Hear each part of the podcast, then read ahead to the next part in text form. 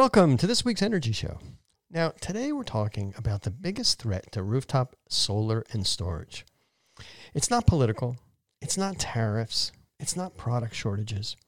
It's aggressive actions and lies, outright lies from utilities about rooftop solar. They're trying to prevent competition from customers like you installing their own solar and batteries, and for customers that already have this equipment. Now, it's inconceivable to me that the California Public Utilities Commission is considering another economic shift from homeowners, schools, and businesses, ratepayers, to a twice bankrupt and criminal utility, PG&E, who already has a guaranteed 10% rate of return and who just raised electric rates by 11% this year. That's what's happening.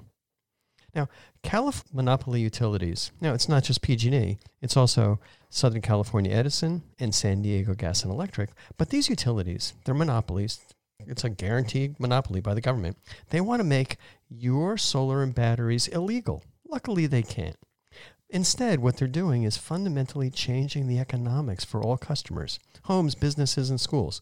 They want to add monthly fixed charges to solar customer bills.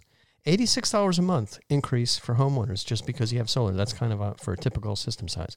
And they want to get another $950 per month. It's almost 12000 a year from schools that have solar. They want to reduce your reimbursement rate by 77%. You get to send power back. They're going to cut that back, the value of that by 77%. Now, just to give you an idea, they charge small customers over 25 cents a kilowatt hour. Most bigger customers, homeowners, they pay 30 cents a kilowatt hour or more. But they only want to credit you 5.7 cents per kilowatt hour when you send the power back to PG&E. Now, keep in mind that PG&E's solar generating costs when they buy solar from solar farms, they're getting solar for less than 3 cents a kilowatt hour. They also want to eliminate net metering. So right now there's annual net metering. So when you generate extra power in the summer months, when the state needs it the most, like heck now this summer, you can't carry the credits you generate in the summer over to the winter months. They want to do it monthly. So if you generate excess power in July, it's like tough luck. But if you buy a lot of power from them in December, January, they're going to charge you full amount for that. So basically, they just want to keep your excess solar production and not pay you a penny. And they want to change the grandfathering rules for existing solar customers. So, solar reimbursement rates and terms are currently 20 or 25 years. You're guaranteed to get net metering for that period of time. They want to change it to five years. And then after that, they can probably eliminate it. So, the net effect of all these efforts are going to double the costs for solar and storage customers. Double the cost, double the payback, cut the market back by a tremendous amount. It would almost kill it in, in addition to hurting solar installers and homeowners and businesses that have solar, we're going to end up with a less reliable grid. You're not going to be able to put solar and batteries in your house to deal with blackouts. And it's going to add billions of dollars annually to the profits of California's monopoly utilities. Now, how are they getting away with this? They're using the big utility lie. They invented an argument that there's a cost shift from people who have solar to people who do not have solar. They invented that argument to maintain their increasing profits. The argument is false, it's wrong. It's flawed logic. Since many solar customers pay less to utility, their flawed logic is that since solar customers pay less to the utility, there's not enough money to maintain the grid. Wrong. And so what they're saying is we have to raise our rates because people without solar have to maintain the whole grid. Wrong, wrong, wrong. Here's why PG&E rates and the other monopoly utility rates keep going up. PG&E is a monopoly and they get a guaranteed rate of return on their net assets every year of 10%. Add up all of their assets, buildings, cars, transmission lines, equipment, everything. They get 10% on that. Their profits are locked in. They want to put in more solar farms. They want to put in more battery storage systems. And they don't want you to do it because if you add those assets, they don't get 10% return on that every year. Can you imagine that 10%? It's nice business if you can stomach it. They have locked in profits. So when they, they pay their executives more money, eh, give them a raise, give them $18 million, or they spend millions lobbying against solar, or they don't maintain their transmission lines, or they burn down entire neighborhoods as a result of their criminal behavior, they've done that twice, by the way, they get to raise rates to cover these expenses and maintain their profits. This PG&E profit grab is especially bad for working families. Half of all solar installed is in working and middle class neighborhoods. 150,000 solar roofs are in place in California for the CARE program. That's for low income people. 100,000 people benefit from solar in multi-family affordable housing projects. Yeah, that's right. They've got solar in their, these housing projects, and they want to cut that back too. But the real reason for rate increases is not solar. The real reason rates are going up is because utilities want to keep their profits. And the rates are going up because there's all these wildfires. They're not spending the money to maintain it. They're supposed to, but they're not. There's power outages. And so the state's trying to figure out how to deal with that. More more money for the utilities so they have fewer power outages. And they have to put in a lot of long distance power lines because there's really not a lot of available space in California for putting in more solar. Of course there's a lot of rooftops, but they don't want the solar on rooftops. They want to put a big solar farm in. They can't really do it. So they got to put in long distance power lines. Really expensive. The power lines are expensive. And then it's really expensive every year to make sure that the trees and the brush underneath those power lines don't cause more fire. Oh, by the way, ridiculously high salaries and bonuses for PG&E executives. It's another reason why the rates keep going up. Plus millions of dollars they spend fighting rooftop solar and lobbying for higher electric rates.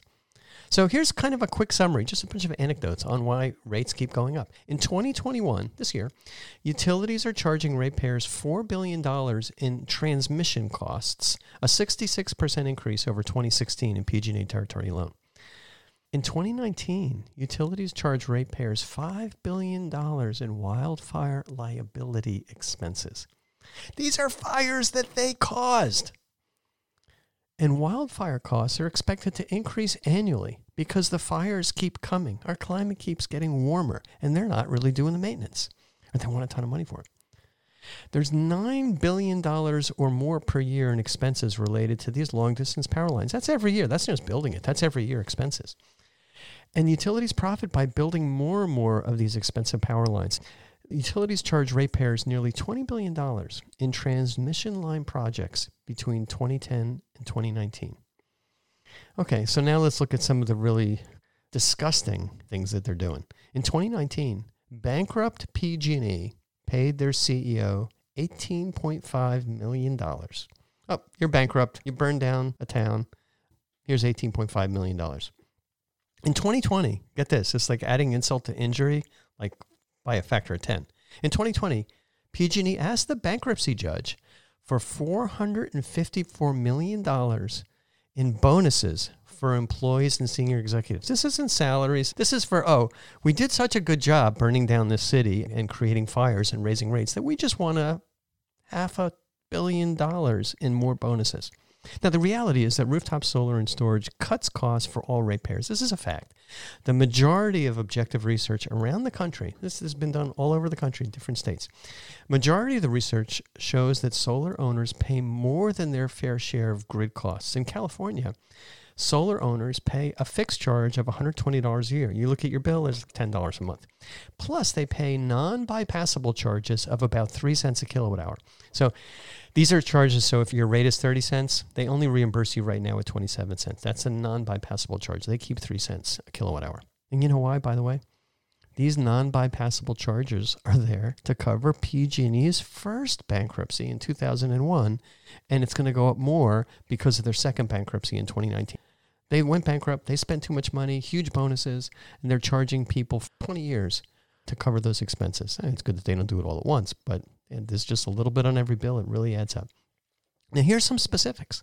In 2018, rooftop solar and energy efficiency saved California 2.6 billion by scaling back 20 power line projects. 2.6 billion dollars by cutting back on all these power line projects. And this is data from the whole country, really fascinating. American households could save nearly 500 billion dollars over the next 30 years by installing solar. Their alternative is spending $350 billion on long distance power lines to move electricity around the country. That's a $850 billion difference. So think about this. Your homeowners are going to save $500 billion, or you're going to charge them $350 billion to install these transmission lines. It's a no brainer. They should go solar. Put the solar on the roof where they use it and where you might get backup power from it. So, where is this big fight happening? Well, it's a war, and there's two battles in this war. The first battle is over. Assembly Bill 1139, which was decided this summer, would have decimated rooftop solar in California to the benefit of PG&E and other utilities, to the detriment of the solar industry, and you know uh, maybe you don't care about the solar industry, but really it's going to clobber homeowners, businesses, schools who want inexpensive power or don't want to see the rates keep going up and who want backup power. So that's what that bill would have done. The bill was sponsored by the International Brotherhood of Electrical Workers, or the IBEW, and that was indirectly sponsored by PG&E. IBEW works almost exclusively for big utilities like PG&E. They're in PG&E's pocket. That's where they get their money. They do a great job. These utility line workers, the IBEW guys, they're great. I know a lot of them. I have a tremendous amount of respect for them, among the best electricians around. But they work for PG&E and they want PG&E to continue to thrive. They do not, by the way. They do not. Almost ever, ever does the IBEW do residential or small commercial solar or storage.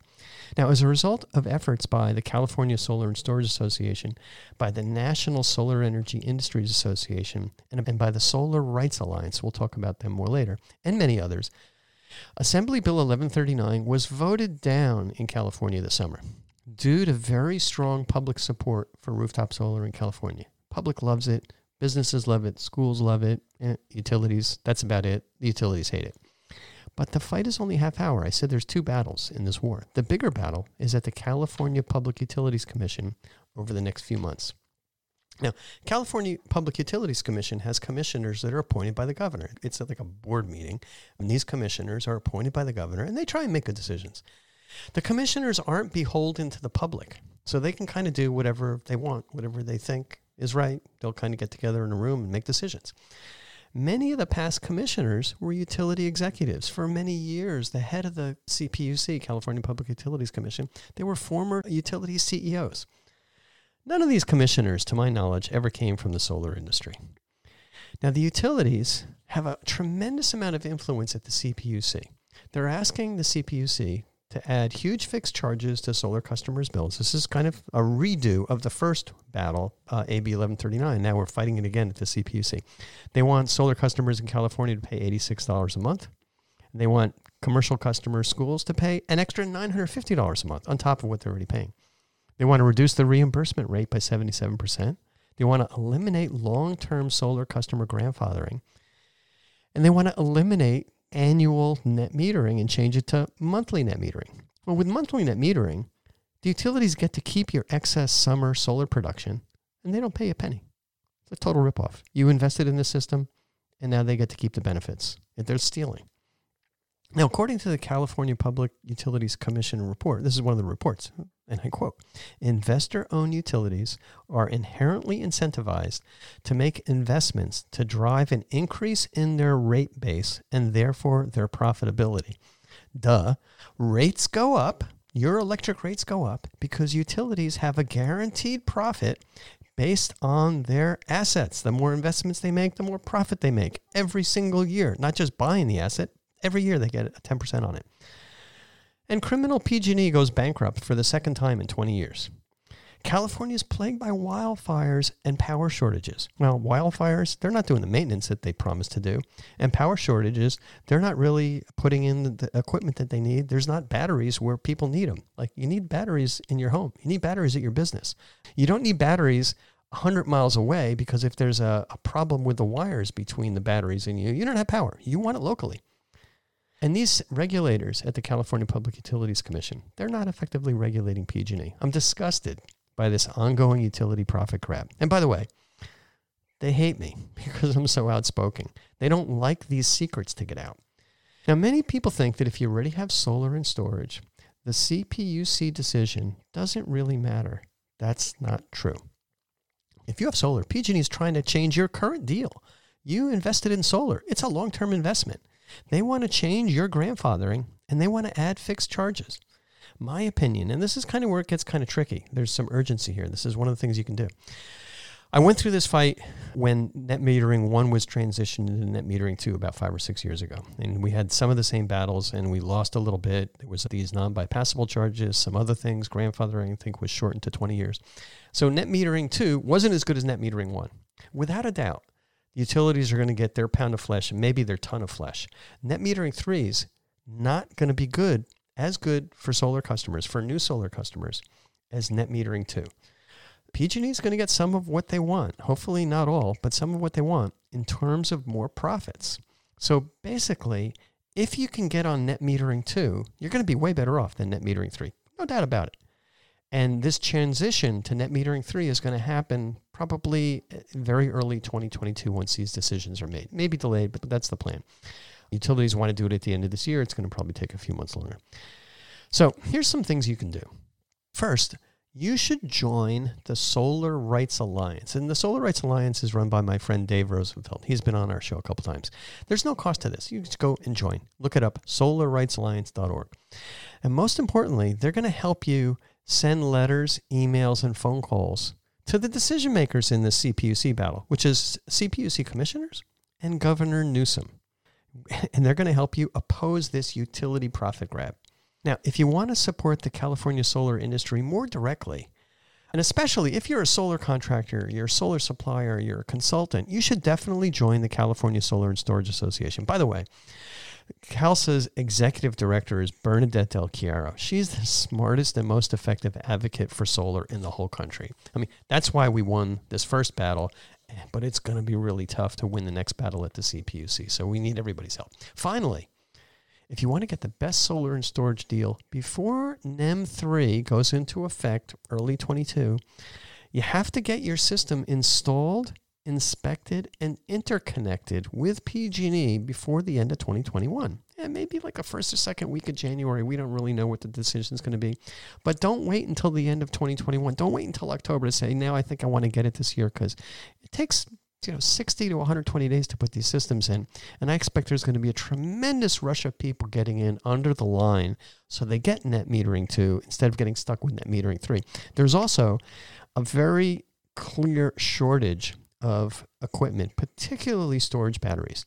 Why? Because as soon as these blackout hits and the fires hit, our phone rings off the hook with people looking for batteries. We've got a tremendous number pre ordered, but there's going to be a huge demand for it. So I strongly suggest, if you're interested, do two things. First, join the Solar Rights Alliance, help CALSSA, and help advocate against this utility profit grab. And then also, if you're interested, Get a system this year and sign up soon. All right, that's all the time we have on this week's Energy Show. Thanks to all of our listeners for tuning in. And if you missed any of today's show, you can always go to our website at cinnamon.energy and listen to the podcasts.